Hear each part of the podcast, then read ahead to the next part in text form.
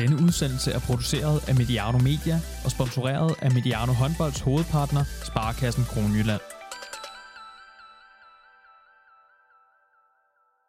Velkommen til Rigtig Sjov Håndbold og denne her serie, hvor vi prøver at dykke ned i nogle af begreberne for Rigtig Sjov Håndbold. I dag sidder vi i fine omgivelser her på Syddansk Universitet med professor i sportspsykologi, Christoffer Henriksen. Velkommen til. Mange tak. Og tak fordi vi må komme og besøge dig her. Forskning og håndbold, og også man kan sige, nu, nu nævnte jeg, at du var professor i sportspsykologi. Hvad, hvad kan forskningen tilbyde idrætten og håndbolden? Det er godt, du spørger, fordi at man kan sige, man kan godt tænke, at det er praksis i virkeligheden, ikke? og derfor så, så er forskningen langt væk. Det behøver forskning ikke at være. Forskning fortæller os jo, hvad der virker, fortæller os, hvad der er vigtigt, og derfor bliver, bliver forskning rigtig, rigtig vigtigt. Forskning punkterer også myter, og jeg tror mange gange, når man er træner, så, så kan man jo godt Øh, måske har tendens til at gøre meget det samme, som det man selv oplevede, da man måske var spiller. Ikke? Så prøver man at være træner, ligesom ens træner var træner for en engang.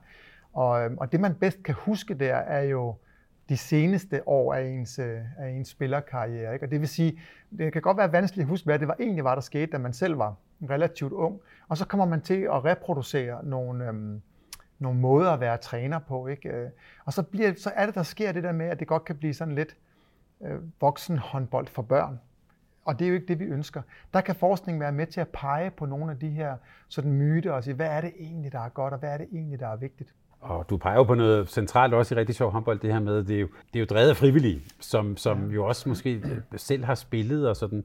Hvordan, skal de, hvordan er deres adgang til forskning? Jeg tænker, det kan måske være lidt svært nogle gange at dykke ned i. Jeg ved, du har skrevet gode bøger og sådan, men, men, men, men hvordan kan man Øh, skal vi sige, tappe ind i sådan øh, i den type viden? Ja, altså det er klart, at som forskere, der er noget af vores primære, øh, det vi skal, det er jo at skrive videnskabelige artikler, og de er ved grød ikke særligt tilgængelige altid, hverken øh, sådan at få fat på, men heller ikke at læse. Så jeg synes faktisk, det er en rigtig vigtig opgave, vi har som forskere, at formidle vores øh, viden, og det er jo blandt andet også her, at sådan et projekt som det, vi sidder med her, og alle mulige andre, der er enormt vigtigt at få, at få, øh, få det ud på den måde. Ikke? Altså, det man også kan sige er, at i gamle dage var forskning, det, var, det man bestræbte sig efter i forskning, var jo det med at finde sådan nogle store universelle teorier, der skulle gælde for alle mennesker i alle sportsgrene, på alle tidspunkter osv. osv. i alle dele af verden.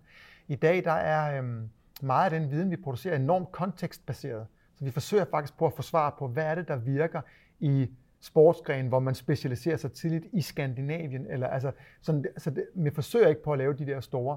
Derfor så er de svar, vi producerer i forskningen, faktisk ret anvendelige, ret direkte anvendelige, og i praksis også. Og der peger du på noget, nogle af, af dem, der lytter med og ser med her, vil sikkert have hørt om sådan noget om 10.000 timer og sådan noget, mm. som jo egentlig ikke rigtig handlede om, om noget af det, vi taler om her. Er, er det også det, som er blevet, altså, som er blevet mere kontekstspecifikt? Altså nu handler det om øh, boldspil i Skandinavien. Ja, det er det helt sikkert. Altså, det er klart, at de, der, det berømte, de berømte 10.000 timer, ikke, der, der har Øh, Anders Eriksen, der i sin tid lavede den her, udviklede den her teori, han har jo været ude mange gange og sige, at den er måske blevet misforstået, og måske lige blevet brugt lidt forkert og sådan noget. Ikke? Og, og den stammede jo heller ikke primært fra, fra sport overhovedet og sådan nogle ting. Ikke? Altså, så i dag, der, der ved vi jo, at den rigtige, der er mange, mange veje til verdenseliten. Og det kan godt være, at en af dem er, at man træner super målrettet i 10.000 timer for at nå dertil, men der er rigtig mange andre veje også. Og de veje er meget kontekstafhængige. Ikke? Altså, der er en vej i håndbold, og nogle veje i håndbold, og nogle andre veje i nogle andre sportsgrene. Ikke? Og så er der sørme også en del, der faktisk skifter undervejs og når at være noget, der minder om elite i flere forskellige sportsgrene. Så der er rigtig mange forskellige veje til at nå verdenseliten. Ikke? Og når man går til sådan et felt med forskerblik, som du gør, mm øh, undervejs. Hvad, hvad er det så, man bliver overrasket over? Hvad, hvad, hvad, øh, du skal ikke sige alle dine forskningsresultater, men, men nogle af de ting, som man bliver overrasket over, når man, når man går til det på den måde, som du har gjort det? Jamen, jeg tror, at noget af det, det er jo for eksempel at, at vise, hvor øh, divers det kan være. Altså hvor mange forskellige veje der er til verdenseliten. Når man kigger på en lang række af de bedste atleter i verden, hvor forskellige veje de er gået, hvor forskellige måder de har trænet på. Og jeg synes faktisk, det er en ret vigtig pointe, fordi vi kan godt have en tendens til at ville ensforme det. Altså det er sådan en måde at opnå relativt hurtige resultater på. Det er jo at sikre, at der er kvalitet, og at vi laver koncepter og klare strategier, og vi altid sådan gør det sammen og sådan noget. Ikke? Altså, og det, det er jeg ikke sikker på nødvendigvis er det rigtige, ikke? fordi mennesker er også forskellige, og, og deres, din gode vej for hver enkelt er også uh, forskellig. Så jeg gad jo godt, at vi bruger noget af den her forskning til at sige, hvordan kan vi åbne op for flere forskellige veje? Hvordan kan man gøre det muligt at skifte sti undervejs opdage, at man starter i en sportsgren, men vi måske hellere noget andet. Sådan, ikke? Altså, hvis vi for tidligt snæver ind og træner meget målrettet i en sportsgren, så bliver det vanskeligt at opdage, at man gerne vil lidt noget andet senere hen og så videre. Så, videre. så på den måde, altså sådan, jeg synes egentlig godt, vi kunne bruge, når vi nu ved, at dem, som når verdenseliten, de er gået mange, mange forskellige veje, så er det jo lidt tankevækkende, at vi forsøger på at lave sådan ganske få meget målrettede veje dertil. Det skal du lige sige lidt mere om. Altså vi ved, vejen til toppen er mange sider, men vi prøver at lave en vej. Er det ikke en, men ganske få, mm. ikke? Altså, at man sådan relativt tidligt begynder at snakke om, jamen, så, er, så er man startet i en sportsgren, og så er der, du ved, klubtræninger, og så er der noget akademi, og så er der noget ekstra tilbud, og man ligesom bliver målrettet ind i, og, og vi beskriver nogle konkrete ligesom, koncepter for, at så skal man gøre det og det og det, og sådan, og, og, og det, det kan helt sikkert, sikkert være rigtigt for en, eller for to, eller for tre, men så er der to eller tre andre, for hvem det er noget andet, der vil være det gode, ikke? Og jeg synes egentlig, at vi skal prøve at se, om ikke vi kan, kan åbne mere op. Og noget af det, som du blandt andet har forsket i, udover ja. du er professor i sportspsykologi, men noget af det, du blandt andet har forsket i, handler jo om talentmiljøer. Ja. Helt til en start, hvad er talentmiljø egentlig? Jamen, talentmiljø, det er jo det miljø, som man færdes i. Og det består jo dels af, kan man sige, sådan, altså det er sådan en helhedsblik på miljøet i virkeligheden, vi prøver at anlægge. Ikke? Så der er jo det konkrete miljø, man er i nede i sin klub, og man har nogle holdkammerater, der er nogle trænere, og der er nogle atleter, som er lidt ældre end en, og der er nogen, der er lidt yngre, ikke? og der er muligvis også nogle eksperter, der, der er tilknyttet osv. osv. Så det er jo sådan det er meget nære miljø. Men så lidt længere væk, så har vi jo også skolen, og vi har familien derhjemme, og forældrene, ikke? og vi har også altså, forbundet jo, og uddannelsesmuligheder. og sådan, så det er, jo, det er jo rimelig bredt. Og, og en af vores pointer er jo, at hvis man skal forstå, hvorfor nogen lykkes med at blive gode til det, de gør, så er man nødt til at have blik for hele miljøet. Kan jo godt være, at træningen er verdensklasse, men hvis så man bliver revet midt over, fordi kravene på tværs af skole og sport er alt for store, så nytter det jo ikke noget, for eksempel. Eller hvis man ikke kan få lov at dyrke sporten der, hvor man er, fordi man er, altså, der ikke er muligheder. Eller sådan. Altså, så, så man er nødt til at have sådan en helhedsblik på, på miljøet, hvis vi skal lykkes med de her ting. Og bare lige for min forståelse i en håndboldsammenhæng, der har vi jo, det er jo foreningskultur, det er, det er håndboldklubber rundt omkring i store og små. Er de alle sammen potentielle talentudviklingsmiljøer, eller hvordan, hvordan skal man forstå det? Ja, det tror jeg, det er. Altså jeg tror, at hvis man ser sig selv, man kan jo have mange ambitioner. Man kan ønske at være en rigtig god, bare en, en bredde klub, ikke? Man kan ønske at være, man kan have mange ambitioner som klub, ikke? Men hvis man sætter sig for at være et godt talentudviklingsmiljø, så, så tror jeg, man vil kunne, kunne være det, altså ved at skabe et miljø, hvor, man, hvor de unge mennesker trives og har det godt, og hvor der er, tingene hænger sammen for dem osv. Ikke? Jeg ved, en af dine, en af dine bøger, som øh, nogen måske vil kende, øh, talentudviklingsmiljøer i verdensklasse, der, der undersøger du forskellige øh, miljøer i forskellige sportsgrene, faktisk også mm. forskellige steder i, i Skandinavien, så vidt jeg husker. Hvad, ja. hvad var nogle af læringerne ved at undersøge de der miljøer? Jamen altså, jeg synes, det var interessant. Vi gik ud og bare valgte nogle miljøer, som var gode i den forstand, at de havde produceret mange elite øh, senior eliteatleter. Ikke? Det var det, der var kriteriet. Ikke? Folk, øh, der er jo nogle miljøer, der bare igen og igen og igen leverer nogen op til verdenseliten. Dem kiggede vi på nogen af. Og jeg ved ikke helt, hvad vi havde forestillet os, men jeg tror måske, jeg havde tænkt, at det ville være nogen, der var meget målrettet ned i detaljen, fik valgt nogle ganske få atleter ud og virkelig gjorde. Det var slet ikke det, vi fandt. Vi fandt jo øh, miljøer, som var åbne, var inkluderende, som... Øh, som øh, jeg inviterede mange ind, ikke? og hvor der var plads til, at man kunne være både nogen, der var virkelig dygtige, og nogen, der var lidt mindre dygtige, men der var lagt meget vægt på fællesskaberne i de her miljøer osv. Det fandt vi. Vi fandt også en, øh, en stærk kultur, altså um, en sammenhæng mellem det, vi siger, vi gerne vil gøre, og så det, vi rent faktisk gør, altså at vores værdier er tydelige i praksis, fandt vi ikke. Um, vi fandt meget sådan en, en sammenhæng i miljøerne, kan man sige. Både sådan en horisontal sammenhæng, altså at der er, ligesom, der er en sammenhæng i det, der foregår på de forskellige arenaer. Når man er et ung, talentfuld håndboldspiller for eksempel, ikke, så er man jo måske ofte med både i noget klubtræning og noget landshold, og måske kan der være nogle andre, noget regional og noget andet. Man kan være forskellige sammenhæng. Så den horisontale øh, ligesom sammenhæng handler jo om, at, at det hænger sammen, det der foregår de forskellige steder. Man ikke får noget at vide det ene sted, og det stik modsatte det andet sted, og du ved, man bliver trukket i fra alle sider. Så det var der en stærk sammenhæng der. Men egentlig også vertikal, altså at at det, man lærer på det ene niveau, forbereder en til det næste niveau, og det, man så lærer der, forbereder en til det næste niveau og sådan noget. Hvor at øhm, i mindre gode miljøer kan der godt være en tendens til, at, man, at det, man arbejder med på nuværende alderstrin, når man nu er 12 eller 14 eller hvad det er, det er det, der får en til at vinde kampe der. Og egentlig ikke det, der forbereder en til at blive god på det næste trin.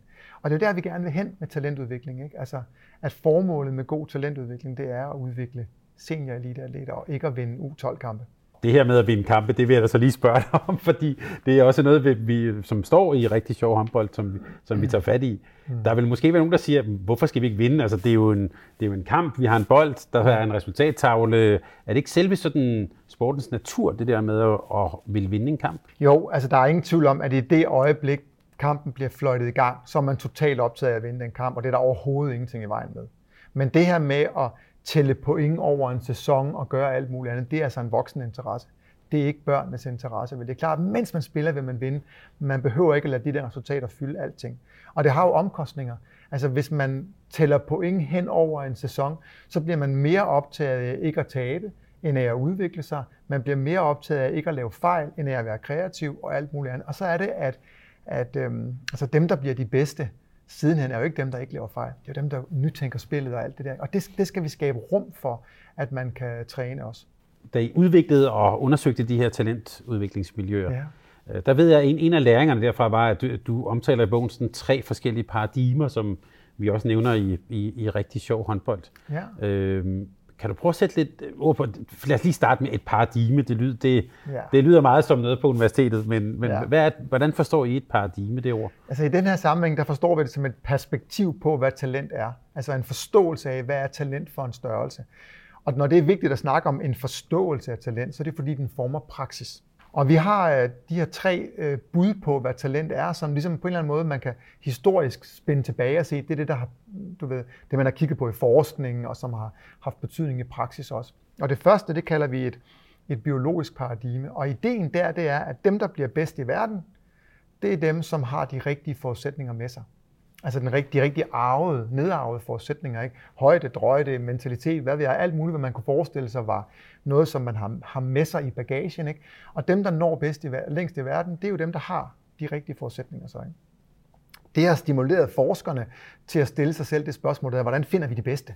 Og man har udviklet alle mulige tests. Ikke? Men det er også sådan, at hvis man er træner og abonnerer på den forståelse af talent, som jo er en meget klassisk forståelse, noget, der ligger i generne, ikke? Mm. Jamen, så vil man også være optaget af at finde de rigtige. Ikke? Så vil man være sådan en træner, der står på sidelinjen og kigger ud og holder lidt øje, ikke? og har lidt næse for det. Jeg kan se ham, der kan blive god, og hende, der kan blive god, men de der kan ikke, og sådan noget. Ikke? Så bliver man optaget af at spotte og udvælge og selektere osv. videre, Ikke? Det opfatter man som en kerneopgave, hvis det, hvis det er sådan, man forstår talent. Så har vi et andet, en andet perspektiv, øh, som er, ligesom er kommet lidt senere. Og egentlig primært også, fordi man opdagede, at det var for vanskeligt. Der var simpelthen for mange af dem, vi troede var talentfulde, der ikke blev til noget, og for mange af dem, som vi ikke troede, som endte med at blive rigtig dygtige.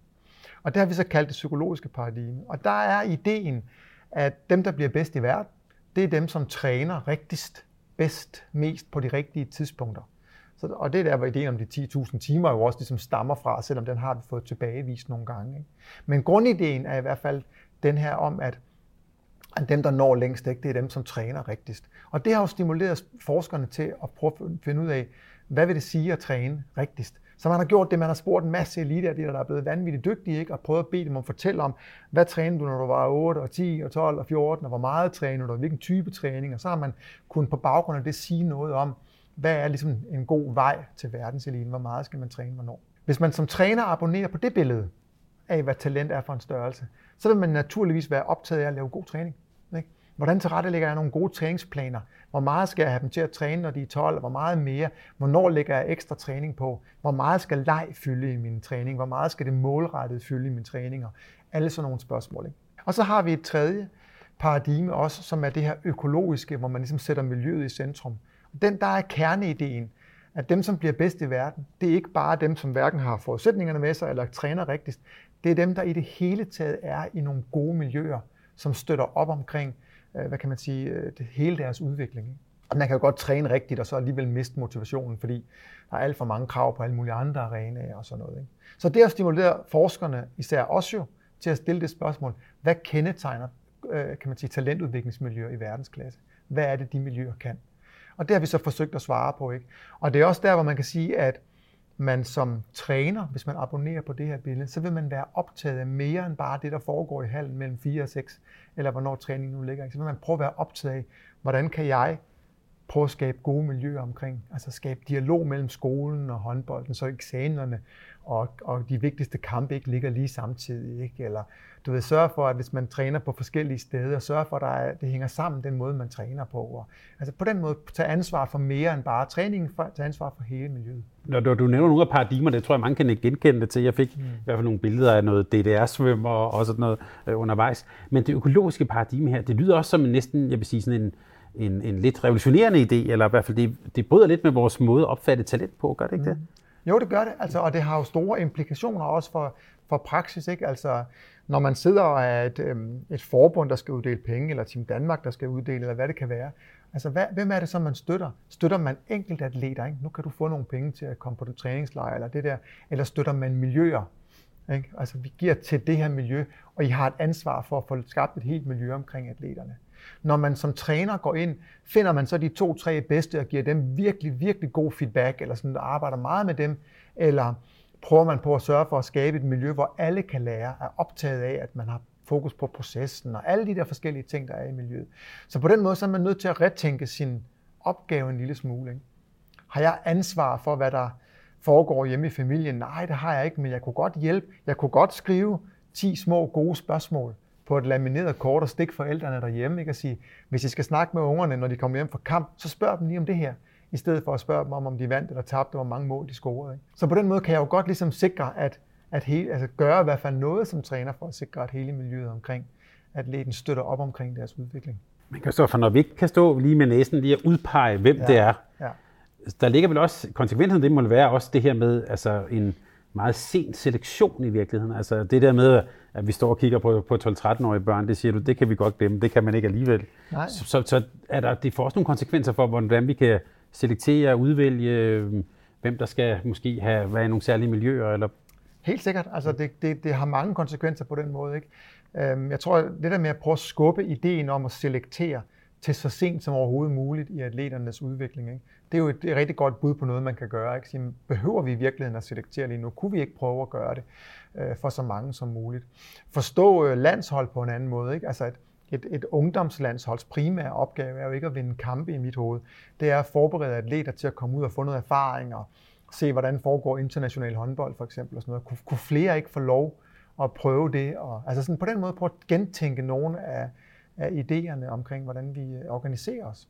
Hvad er det for noget modstand, man møder på, når man, når man kommer med sådan nogle budskaber, som du gør her? Ja, altså det kan, det kan jo være mange ting. Altså, øhm, jeg oplever jo tit og ofte faktisk, at trænere jo egentlig kan godt se det og vil det gerne, og synes, at, øh, at det er også fedt, man. Det, det, det, kan vi godt, det kan vi godt se. At det der. Altså, men når der så lige er en atlet, som de opfatter som værende ualmindeligt dygtig, mm. så tør man sgu alligevel ikke, vel? Så bliver det sådan noget med, ja, vi er enige om, du ved, langsigtet fokus, og vi er enige om bredden, og vi er enige om, men, uh, du ved, vi må hellere, ham er, uh, han, eller hende, hun kan blive virkelig god, ikke? Så, nu må vi hellere sørge for at sætte ind med rigtig meget træning og rigtig meget fokus og rigtig meget feedback og alt sådan noget, ikke? Og ekstra træning om fredagerne og alt det der, ikke? Altså fordi, at øh, det vil næsten være synd. Så et eller andet sted, så tror jeg, at, at tilliden til forskningen nogle gange ikke altid stikker helt dybt nok. Når vi nu er i gang med at forstå måske det på en anden måde, også, og også tænke talent på en anden måde og, og miljøerne, det lyder også som en stor opgave for de trænere og ledere, der skal få det her til at ske. Hvad kunne være nogle gode råd til dem? Jamen altså, jeg tror i virkeligheden, at mange af rådene skal gå til klubberne. Ikke? Altså at i stedet for, at det er en træner og et hold altid, at det så er en klub, der er sammen om det. Der er en række trænere, man støtter og hjælper og sparer med hinanden. Man har en masse spillere, man forsøger at gøre noget for helheden. Ikke? Altså jeg tror, det, det er den vej, øh, den vej, vi skal. Og så synes jeg, man skal følge lidt med. Altså jeg synes, når vi kigger på øhm, gode miljøer, ikke? og vi har kigget både på gode talentudviklingsmiljø og gode dual career miljøer og forskellige andre miljøer, så finder vi jo, at, at fundamentet, som de deler mange af de gode steder, det er jo dels, at man har øhm, en, en god filosofi omkring, hvad talent er for noget. Altså det jeg snakker om de her forskellige forståelser, ikke? Men også at man har en, en, altså sådan nogle, nogle kerneværdier på plads, en god filosofi, forstår, at det handler om mennesker, før det handler om medaljetager, ikke? At det handler om at sætte miljøet i centrum, og ikke bare et enkelt individ i centrum, at vi har god tid, at vi skal være tålmodige, ikke? og vi behøver ikke at vinde kampe lige i morgen, men at det, altså sådan have de der ting på plads, dele dem ordentligt i klubben. Og så ser vi også, at, øh, at de jo er øh, optaget af forskning. Altså at de faktisk læser, udvikler, inviterer nogen ind, holder et oplæg en gang imellem, har nogle, øh, altså ikke kun laver håndboldtræning sammen, men mødes en gang imellem og diskuterer, nogle af de her ting, diskuterer strategi og hvad det nu kan være for noget. Ikke? Så på den måde, at de laver et stykke udviklingsarbejde, evaluerer deres egen praksis en gang imellem, nogle gange melder sig til et forskningsprojekt med en speciale studerende, ikke? der kommer ud og kigger på dem og giver dem noget feedback og laver noget sammen med dem om et eller andet. Altså, men at man hele tiden er i gang med den her udvikling, det tror jeg er, er noget af det, som skal være fundamentet for, at man så kan lave god praksis, også på den lange bane. Kristoffer Henriksen, tak fordi vi måtte komme og besøge dig her. Velbekomme. Du var, øh, du var klar i spyttet, det var godt. Tak for, tak for din tid. Tak fordi du lyttede til en podcast af Mediano Håndbold. Hvis du kunne lide udsendelsen, så husk at abonnere på Mediano Håndbold, der hvor du hører podcasts. Så får du den seneste udsendelse serveret direkte til dig. Du må gerne fortælle dine venner om os, og husk at følge os på Facebook, Twitter og Instagram. Mediano Håndbold kan lade sig gøre, takket være Sparkassen Kronjylland. Vi har gået hånd i hånd siden foråret 2018.